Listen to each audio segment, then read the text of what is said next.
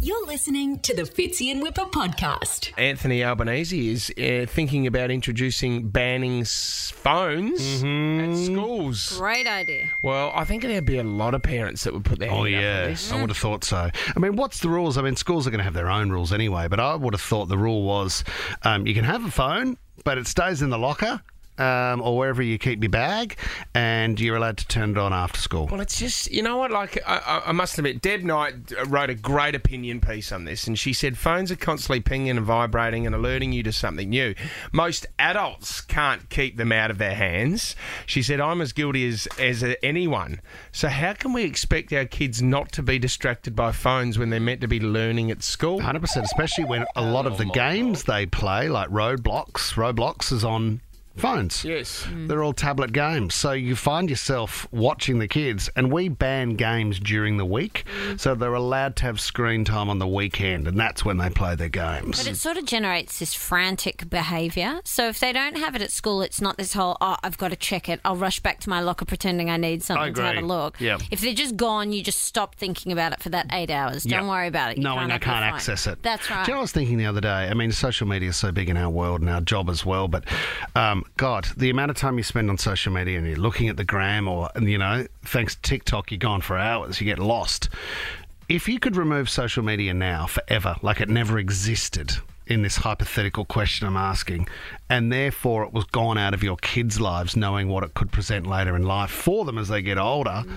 would you do that deal? Uh, for sure. yeah, I you would, would wouldn't too. you? 100%. if you Would could click every- your fingers and it was gone? The Yeah. question is though, would everyone know that you're the guy that did it?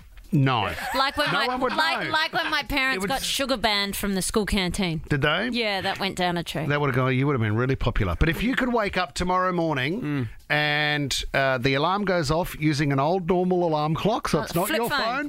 phone, whatever it is. Oh, no, you've still got your phone. What am I talking about? But social media never existed. I was 100%. Talking, talking, To Never. a, talking to a guy in Balmain Probably yesterday. invent it and make a fortune. And he said he's got a 20 year old and an 18 year old daughter. And he said, My biggest hassle, uh, my, my my biggest problem now as a parent is managing their social media. Yeah. Yeah, I And- bet. and it's not just, he said, "Uh, Look, I, it's not like I'm on there going, You can't post this or anything like that. He goes, It's just their moods. And it's like, uh, you know, one minute they're on top of the world because they've put up a photo with their friends.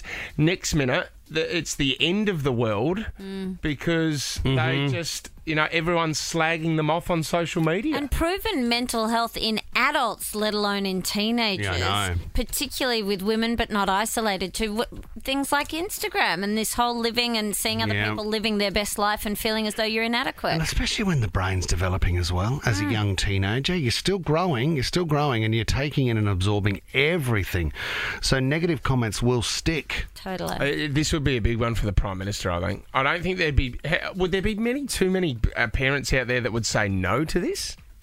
You wouldn't have thought so. You know, in terms of screens, I said to our teacher, or Ted's teacher last year, I said, I'm thinking about possibly, Wearing a Batman suit and rocking up with Amy Sharp. yeah, or maybe I'll turn up as an astronaut. Um, what do you think about those ideas for next year? And she loved them. But I said, you know, the kids are thinking about iPads. They want iPads. What do you think? And she said, keep them away from the house for as long as possible. Yeah.